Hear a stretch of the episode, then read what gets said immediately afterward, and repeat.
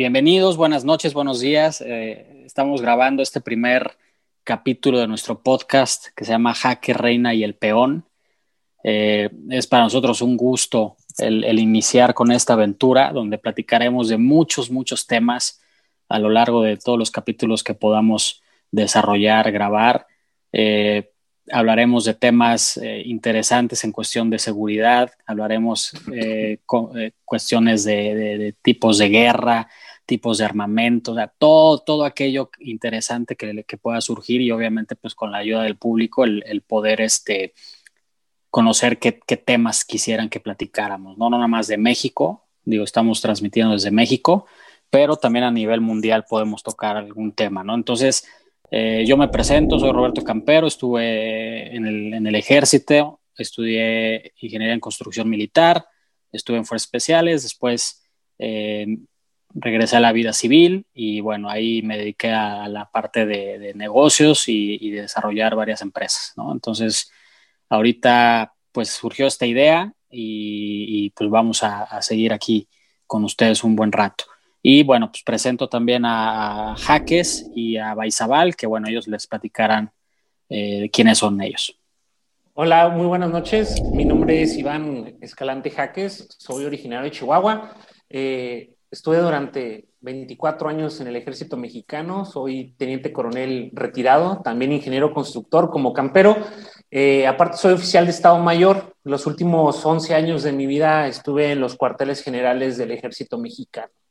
Eh, para mí es increíble empezar esta, esta aventura en los podcasts, en los, en los videos en YouTube, todo ese tipo de cosas. Y bien lo dijo Campero, vamos a, a platicar de temas muy interesantes, no solamente enfrascarnos en la seguridad, vamos a hablar de hechos históricos, vamos a hablar de los tipos de armamento, cómo debemos conocer las, las, partes del armamento. Eh, sean todos bienvenidos. Para mí es un, un, honor tenerlo. Es, es, un gran amigo, un gran amigo, fue un gran profesor. Creo que durante mi formación en la Escuela Superior de Guerra fue parte importante de conocer más de lo que era el ejército mexicano y, bueno, pues es el capitán segundo historiador Martín Martínez Baizabal. Seas bienvenido, querido hermano. Claro que sí, buenas noches.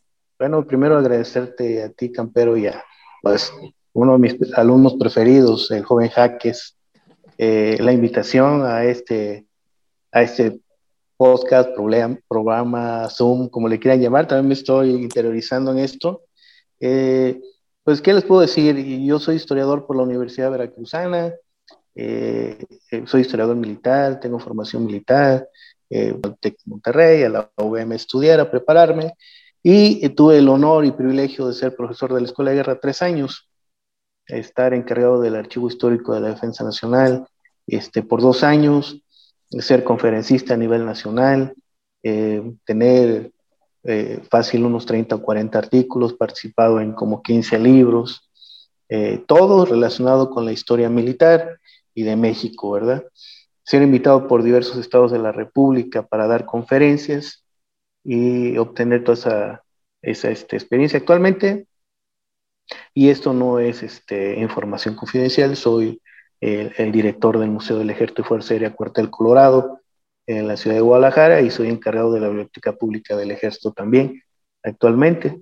Entonces ese es mi trabajo, seguir este, reafirmando la historia militar y de México para tener acercamiento entre el ejército y la sociedad.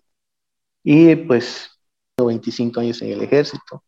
Eh, no soy oficial de Estado Mayor, vengo de los servicios, vengo de soldado y me he formado aquí en el ejército con todos los grados hasta capitán segundo, que, es el que tengo.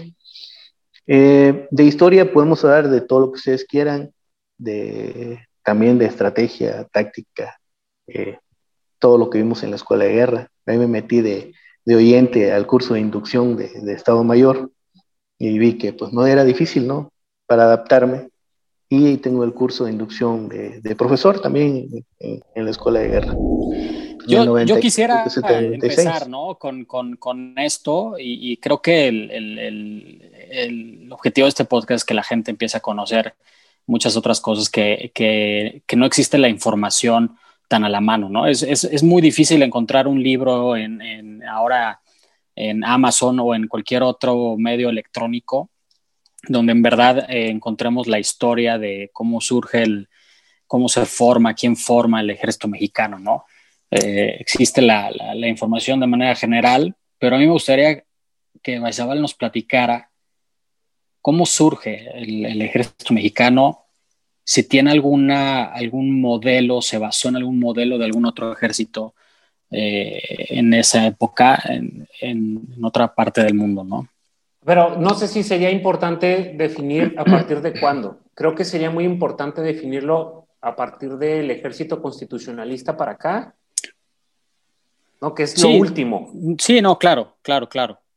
Bueno, yo, yo creo que podemos hablar de, perdón, de todos los, los temas, porque miren, 1821, que se da la independencia de México, todos los ejércitos y las modas militares de aquel tiempo eran pues de Napoleón, ¿verdad?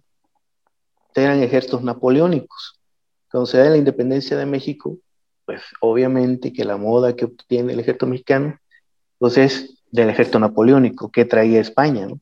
La misma formación militar, los mismos fusiles, todo lo que dejó España aquí fue tomado por el ejército. El pompón cambió de color azul con blanco a tricolor. Agarramos la moda napoleónica española, ¿no? Entonces, el ejército mexicano, igual que todos los ejércitos del mundo, pues ha ido evolucionando, ¿no?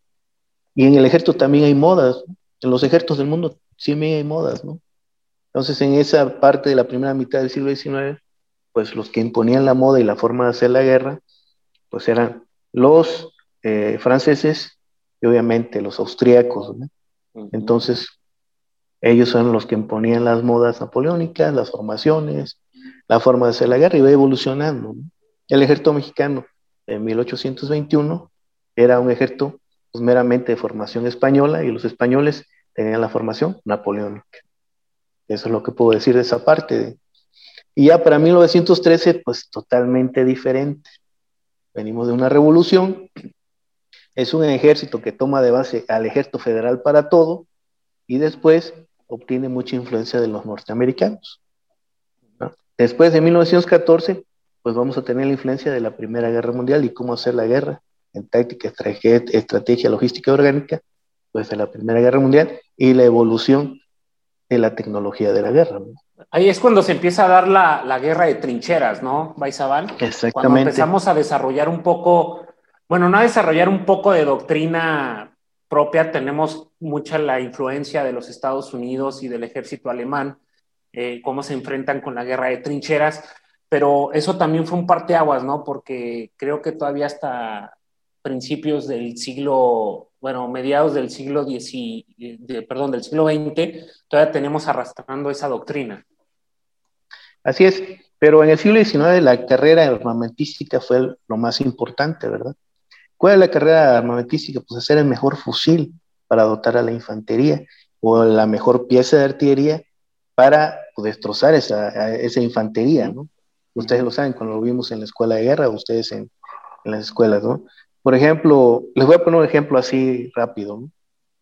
Cuando el ejército mexicano se crea como ejército mexicano, la artillería se llamaba gribebol, o sea, eran cañones de animaliza totalmente, que para dirigir los tiros pues, había que calcular más que con la precisión matemática era con el conocimiento de los artilleros de las piezas de artillería y la suerte, ¿no? Porque eran cañones napoleónicos, ¿no? Que aventaban la bola. ¿Qué pasa en la, el desarrollo de la guerra? En 1846 y 47, norteamericanos ya traen cañones de ánima eh, rayada y ya podían dirigir los disparos y hacerle más daño a la infantería, ¿no? Tenían más potencia. Entonces ahí, y los fusiles seguían siendo igual, ¿no? De sílex, de piedra. O sea, eran de retrocarga y eran de piedra, ¿no? y eran de animaliza, ¿no? Y empezaban apenas a hacer la, la tecnología de la guerra. En el siglo XIX la carrera era la tecnología de la guerra para hacerle más daño al contrario, ¿no? Entonces, en esa, en esa, este, pues, eh, en ese desarrollo estaba, y era una guerra constante de esa tecnología de la guerra entre Europa y, Estados Unidos, ¿no? porque eran los que... Pero aquí, aquí habría que agregar que en, esa, en ese desarrollo de la tecnología, bien lo comentas, de, la, de lo que es la artillería precisamente, aquí en México uno de los más importantes artilleros e inventor fue el general Manuel Mondragón, ¿no? Que desarrolló su, propio, su propio cañón de 70 milímetros, una carabina, el fusil Mondragón. Pero para llegar a esos, tiempos, tiempo, Jaques, falta mucho tiempo. ¿Por qué mucho tiempo? Porque cuando vienen los franceses a México, ya traen otra tecnología de la guerra, totalmente diferente. Traen los fusiles mini, que eran de fusiles rayados fusiles poderosos para aquel tiempo. En metros sobre segundo, la velocidad de una bala mini, podríamos compararla ahorita con el de un R-15 en rapidez. Imagínense, llegan acá con nosotros que traemos fusiles todavía de pedernal, pues traían su tecnología de la guerra muy avanzada los franceses, ¿no? Ah, aquí es importante, aquí, aquí fíjate que es importante que, que, que Baizabal desarrolló por ahí toda la cronología de la batalla de Camarón. Exactamente. Eh, fíjense, son formas diferentes de hacer la guerra. Yo comentaba a ustedes cuando hicimos este, las clases de la guerra entre los aztecas y los españoles, cómo era la guerra entre ellos en un principio. ¿no? ¿Qué era importante para los mexicas, como los querían dioses? Tomar los prisioneros para pues sacrificarlos el dios lo ¿no? Pero cuando vieron que no era tan fácil, pues los empezaron a matar a los españoles, ¿no? Pero en sí, lo que querían tomar los prisioneros no importaba los muertos que tuvieran. ¿Qué creen que pasó con los franceses? Que era más importante tomar a un soldado o a un oficial francés prisionero que matarlo, porque en el canje de prisioneros te daban 10 oficiales por uno francés o 10 soldados franceses por, por 10 soldados mexicanos por un francés. Entonces, ¿qué era más importante? Tomar prisioneros para hacer el intercambio. Acá en Camarón el intercambio se hacía en Huatusco. Cuando la batalla de Camarón, pues se quedaron como 30 prisioneros franceses. Dicen que se acabaron todos, no es cierto. Ahí está el parte en el Archivo Histórico de la Defensa. Yo lo conozco, el parte. 30 prisioneros, entre heridos y no heridos. Todos los cambiaron Huatusco por oficiales y personal de tropa mexicanos. Entonces, se cae el mito de que eran feroces y que no hubo ningún sobreviviente. Ahí está el parte. Y no eran legionarios, era regimiento extranjero francés. Todavía no eran legionarios. Todavía no la. Entonces, ¿a quién quieren engañar? No? Para nosotros fue un combate, fue un combate y una batalla, una escaramuza más y lo que sigue. ¿sí? Entonces, y luego para justificarse los franceses decían que los oficiales de nosotros traían revólveres Colt. Ah, bueno. ¿Cuándo? ¿Cuándo iban a traer revólveres Colt si estaban en plena guerra de secesión los norteamericanos? ¿Cuándo iba a llegar armas si los mismos norteamericanos, pues, prohibieron la venta de armas para acá? Eh, y no creo que haya habido una operación rápido y furioso en esa época, ¿no? No, pues. por eso cuando los legionarios que una vez tuve este, plática con ellos, vinieron aquí a Camarón a hacer su... Cuando dijeron que aquí teníamos revólver de Scott, le digo que están bien las películas que ven, pero pues que no se alucinen. Sí. Y Jamás. aquí algo es importante, ¿no? O sea, y, ese es el, punto de conocer y, y, en verdad encontrar esas fuentes de información. Y es lo mismo que pasa con 5 de mayo. En Estados Unidos, ¿cuál es la percepción de 5 de mayo y cuál es la percepción cuando aquí en México, en 5 de mayo? Una batalla para ganar tiempo, ¿verdad? O sea, es que no, entiende, ¿no? ¿Qué es ganar tiempo en la guerra y en la política, ¿no? Por eso yo tengo Juárez aquí eh, arriba. de los, de los personajes, de los personajes más icónicos en la batalla del 5 de mayo, obviamente muchos tenemos ahí a, la, imagen del general Porfirio Díaz, ¿no? Pero está el general Zaragoza. Que era Negrete. Negrete, el Negrete, que muere posteriormente el Negrete por una enfermedad, ¿no? Y Negrete era conservador. Y al ver que teníamos una invasión extranjera, se unieron. Se, se unió con, con los republicanos, pero no decir con los republicanos, sino se unió a la defensa del país. La defensa, de muchos generales, muchos generales que estuvieron el 5 de mayo no eran republicanos, eran conservadores, que se unieron a los republicanos para defender el... Es como dicen por ahí, miren, cuando los niños héroes, que sí existieron, ahí están los expedientes en, el archivo histórico de la defensa, eh, mire, mira, que no vamos a entrar en controversia en ese sentido, porque Juan Escutia... ¿Es cierto que uno reprobó y que estaba castigado? Estaba en el, estaba en el, huevo. dice. No, no, no es cierto, fíjense. No, y hay un documento como anécdota, ¿no? Para, ahorita lo recapitulamos, ¿no? Pero los niños héroes eran el ejército conservador de su tiempo. Y ese ejército es el que enfrenta a los republicanos. Se da cuenta que nuestro ejército ahorita enfrenta una, una rebelión y ellos nos ganan y nosotros somos los malos y los conservadores. ¿Sí me explico? Eso pasó con el antiguo ejército conservador, pero eran patriotas. Los que no eran patriotas eran los ricos que vendieron el país. Los militares eran patriotas, porque lo que hacían en su mente decían que lo que estaban haciendo era defender a su país, De los, primero los republicanos y ahora con los franceses, Por eso como historiador siempre hay gente que toma parte en la guerra, ¿no? En la guerra de la escritura, Cuando escriben, toman parte, y en realidad el historiador como tal, lo enseñaron en la escuela, no más que hay historiadores que, que no se acuerdan que no debe de ser parcial en la historia, debe ser imparcial, mostrar los, los datos como son e interpretarlos, no inventarlos. Los la historia no se inventa, para eso hay eh, datos de primera mano y de segunda mano. Primera mano los documentos, segunda mano los libros que complementan el, este, lo que vas a redactar, ¿no? Así Entonces mucha gente dice, soy historiador porque me sé todos los datos del mundo. A ver, interprétalos y escríbelos. De lo que tú leíste ahora, interprétalos y cítame la fuente. No es que entonces, para eso hay que ir a la universidad y hay gente que de plano este, son novelistas y hacen, ¿saben cómo le decimos nosotros historiadores? mercenarios de la historia. Escriben para vender. Yo soy historiador militar, yo no escribo para vender. Y cuando me han ordenado que escriba algo, trato de ser lo más imparcial del mundo para que no me metan al bote. Pero bueno. Pero en realidad el papel del historiador es un papel social. Y lo he malinterpretado porque hay gente que ha creado héroes de la nada.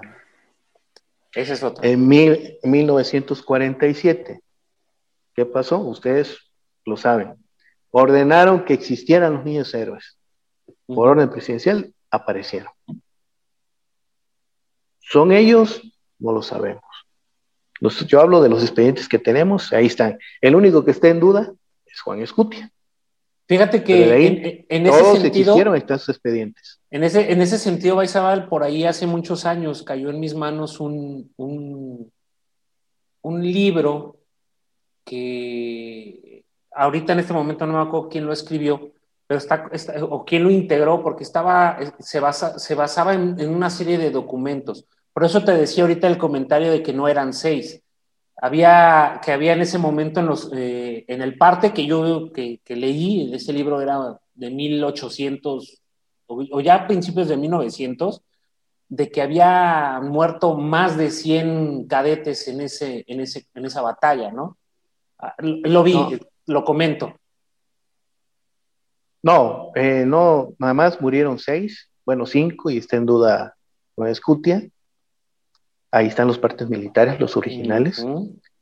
Quedaron prisioneros cerca de 50 cadetes, entre ellos oficiales. Eh, Juan de la Barrera, acuérdense que no era cadete, eran oficiales zapadores. Teniente. Lo incluyeron. De ingenieros. De ingenieros. Eh, precisamente estaba haciendo su trabajo de ingenieros ahí en el Ornabeque. Pero, ahí les va, lo incluyeron por la edad, por la juventud. Entonces, ¿cuántos murieron? Cuatro, un oficial y uno que está en duda, ¿sí o no? Yo hice un, cuadernillo que se distribuyó en todos los museos, que es la paleografiada de todos los expedientes de los niños héroes. Es una cosa así. Y ahí fue donde yo me interioricé, sí existieron. Ahí están sus, oficios donde ellos solicitan entrar al colegio militar, sus oficios de aceptación, Eh, antes no cualquiera podía entrar al colegio militar, debían ser criollos, no debían ser mestizos, pocas palabras descendientes de españoles. Eh, y obviamente alguien los tenía que respaldar o recomendar, ¿no? Un oficial del ejército permanente o un jefe. En este caso, casi todos fueron recomendados por, tenientes coroneles y coroneles que estaban en el activo, muchos de ellos familiares de ellos mismos, de los niños héroes. ¿no? ¿Qué pasa con ellos? La verdad es que eh, hay documentos, inclusive norteamericanos, que hablan que eran niños, kids o jovencitos, ¿no? Para ellos, kids creo que es jóvenes, ¿no? Eh, solo eran kids, o sea, solo eran jovencitos los que, y sí es cierto, entre ellos estaba Miguel Miramón, y de él no se habla, ¿no? Miguel Miramón fue uno de los niños, de los cadetes que estuvo en la defensa de Chapultepec, y fue tomado prisionero, y llegó a ser presidente, el presidente más joven de la historia en el siglo XIX. Entonces, estamos hablando que gente que se batió y, mató norteamericanos y que no importaba la edad, sino la defensa de la patria, que obviamente, déjenme que le explique, en ese tiempo no había un concepto de nación todavía. Imagínense, Chiapas, Santana lo tuvo que tomar a la fuerza de Guatemala. Guatemala dijo, esta parte del Soconusco es mío. Y dijo Santana con 15 mil soldados, dijo, ¿qué? ¿cuál es tuyo? Es mío, vienen para acá. Todavía en el tiempo de Díaz, ustedes que conocen la historia del general Porfirio Díaz. Entonces, Porfirio Díaz compró los mejores barcos acorazados de Latinoamérica, llevó tropas y con las armas en la mano dijo, ese es territorio mexicano. ¿No? Entonces... ¿y qué, ¿Tú podrías, qué, qué libro podrías recomendar? ¿no? Lo vamos a poner en la descripción del, del video una vez que ya lo subamos, pero ¿qué, ¿qué, libro puedes recomendar para iniciar y el, y el entender, digamos, hechos reales, ¿no? no ficticios, pues prácticamente de la historia de México? La pones un poco difícil porque acuérdate que estamos comentando que hay historiadores que ven la historia de manera parcial, no imparcial. Para mí los mejores historiadores de México están en el Colegio de México y en la UNAM. Entonces, eh, ¿quieres empezar a saber algo de historia de forma imparcial? Agárrate la historia mínima de México. Ah, sí, excelente libro. Para empezar. General del Colegio de México. Sirve para un rato, ¿no? sueño? Se lo pone en la nuca. No, pero ese libro. Es que deberían de ver los autores que tienen. Algunos fueron mis maestros eh, Josefina Zoraida Vázquez, pura, es una este, historiadora de las vacas, aquí en historia se llama vacas sagradas de la historia. O sea, ¿quieres saber de la guerra con los gringos del 47? Consulta a Josefina Zoraida Vázquez. No más, ¿no? ¿Quieres, este, bueno, se lo recomiendo, aquí no lo quiero adelantar, pero hay historiadores como Javier García Diego, lo conocí en el archivo histórico de la defensa, iban para ahí. El doctor Lorenzo Meyer, no sé si han escuchado de él. Sí, claro. da clases en la UNAM, da clases en, este, el Colegio de México, ¿no? Eh, conocido que está aquí, José Antonio Serrano Ortega, Andrés Lira, ¿verdad? Loaesa, no sé, a lo mejor lo han escuchado mm. por ahí, ¿no? Sí. O sea, puras, puras vacas de la historia, ¿no? Entonces, ¿qué hablan? ¿Por qué la historia mínima de México? Porque también es del Colegio de México. Aparte, lo pueden descargar gratis en PDF del Internet.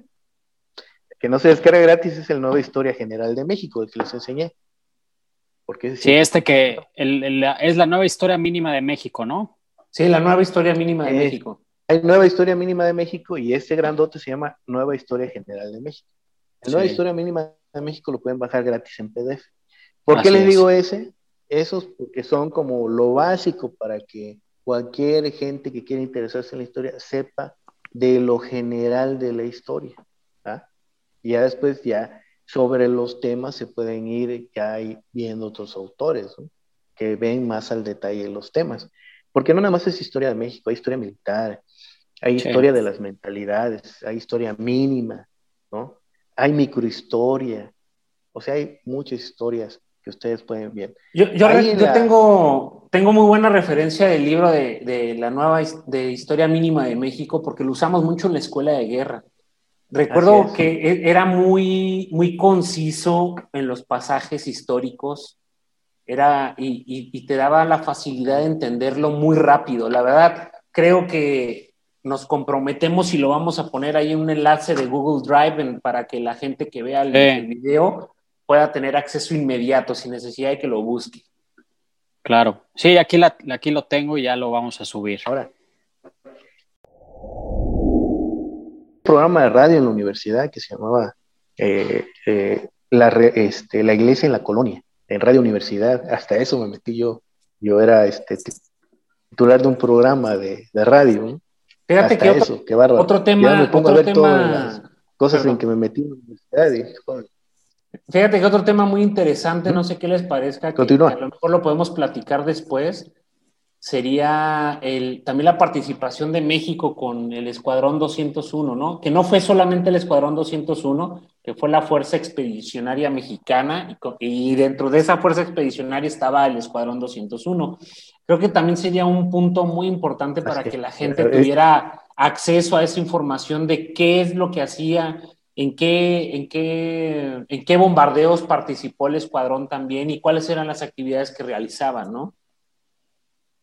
No, sí, es un tema muy interesante, muy, muy interesante el Escuadrón 201, pero sobre todo es interesante hablar sobre qué estaba pasando políticamente en México en ese tiempo, ¿no?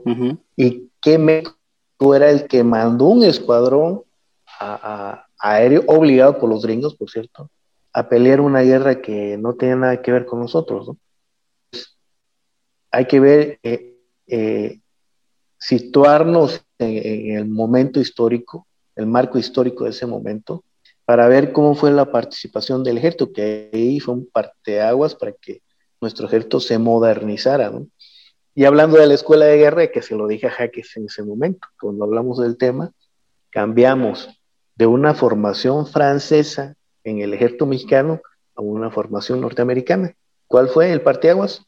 La Segunda Guerra Mundial de ser de una formación francesa, que así se creó la escuela de guerra, a hacer una escuela de guerra estilo americano. Entonces es importante el tema del Escuadrón 201, porque donde estudió Jaques cambió todo totalmente en la formación de los oficiales de Estado Mayor. Es, muy interesante esa parte. este, pasó el tiempo así como pasa la historia, ¿no? Rápido. Bueno, pues bueno, creo que este, ya se nos, fue el, se nos fue el tiempo, vamos a seguir platicando de estos temas, de muchos temas, eh, y también obviamente al público le, vamos a pedir que si tienen algún tema lo, lo pongan ahí en el canal de YouTube y, y con gusto lo, lo, vamos a preparar, obviamente sin tendencias políticas, como lo dijimos desde hace rato, este, pero al final sí tenemos que encuadrar la política y la economía en, toda la historia, porque pues eh, va junto con pegado, como dicen, ¿no? Así es. Es la historia de la sociedad, ni modo. Exactamente, no podemos separar los temas, hablaremos de, de, muchas, muchas cosas, hablaremos de repente aquellas palabras a lo mejor que salgan en nuestra conversación y que la gente no las entienda, explicaremos, por ejemplo, qué es el huevo, qué, qué significa el huevo, el bote. Este, o qué es el bote, el bofe, es el chunco, qué es el potro, etcétera, ¿no? y sombra. La sombra, ya platicaremos de todo, ¿no? Entonces no sé si, si Jaques quieras agregar no, algo, Baizabal. Para mí, para mí siempre es un placer platicar con, con grandes amigos, con grandes amigos, este, eh, y, y, hermanos, ¿no? Somos hermanos, eh, hacemos parte de, de, una, de dos fraternidades, ¿no? Hacemos parte de dos fraternidades, la fraternidad que nos unió cuando ingresamos al ejército y la fraternidad que, que a la que formamos cuando vimos la luz, Steve Asaipe. Muchísimas gracias por, por aceptar la invitación, Baisabal. Ten la seguridad de que vamos a estar en contacto contigo y un placer. Te envío un triple abrazo fraterno hasta donde te encuentras. Eh, igualmente para ti, Roberto, y un placer estar con ustedes. Ah, muchas gracias. Baisabal, adelante. Sí, pues muchas gracias por la invitación.